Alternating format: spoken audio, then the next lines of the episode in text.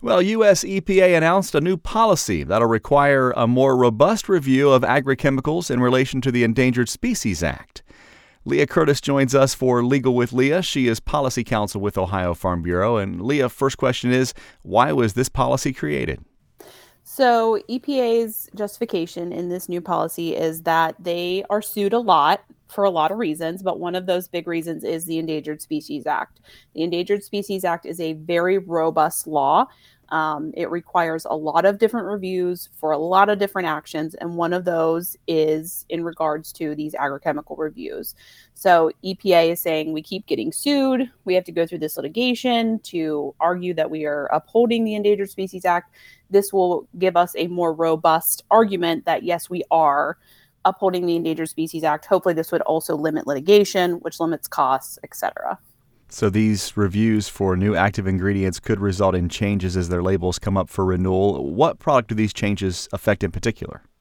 So right now, this is news because this came out on about January 11th from EPA, and at the same time, they uh, released a new label for Enlist One and Enlist Duo, which are two chemicals that are used on corn, soybeans, and cotton.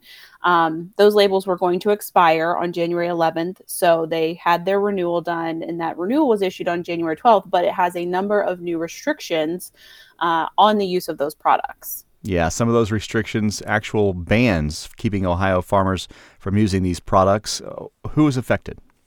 Yes. So importantly about this label, you know, there are some changes about like spray nozzles and stuff, but more importantly is this ban on use in a number of counties across the country, including 12 counties in Ohio. So those would be Athens, Butler, Fairfield, Guernsey, Hamilton, Hocking, Morgan, Muskingum, Noble, Perry, Vinton, and Washington. Corteva is the company that makes Enlist products, the one we're talking about now that's been uh, impacted by this EPA policy change. What are they saying about this? So Corteva says they realize this is going to be a problem for a lot of people. They're working with EPA to try to amend the label, but the label did have to be renewed, or or none of the nobody would have been able to use the product. So they're they're working to try to amend the label. Of course, they're not going to make any assurances to anyone that like this is going to change, though. Um, so there's no guarantee. And, you know, this is a problematic time for farmers to have this come out because people have already made their planning decisions based on, you know, I can use these chemicals with these seed. Uh, not to mention, you know, there's limitations on dicamba, which would be another option that you might have. And then just availability generally and price increases of all these agrochemicals as well. So we talked about what Corteva says. Uh, what actions are being done for Farm Bureau here in Ohio and for the American Farm Bureau on this issue? So again, these were just announced. So we are working on this, uh, particularly at the national level. We are having discussions directly with EPA about how this is impacting everyone.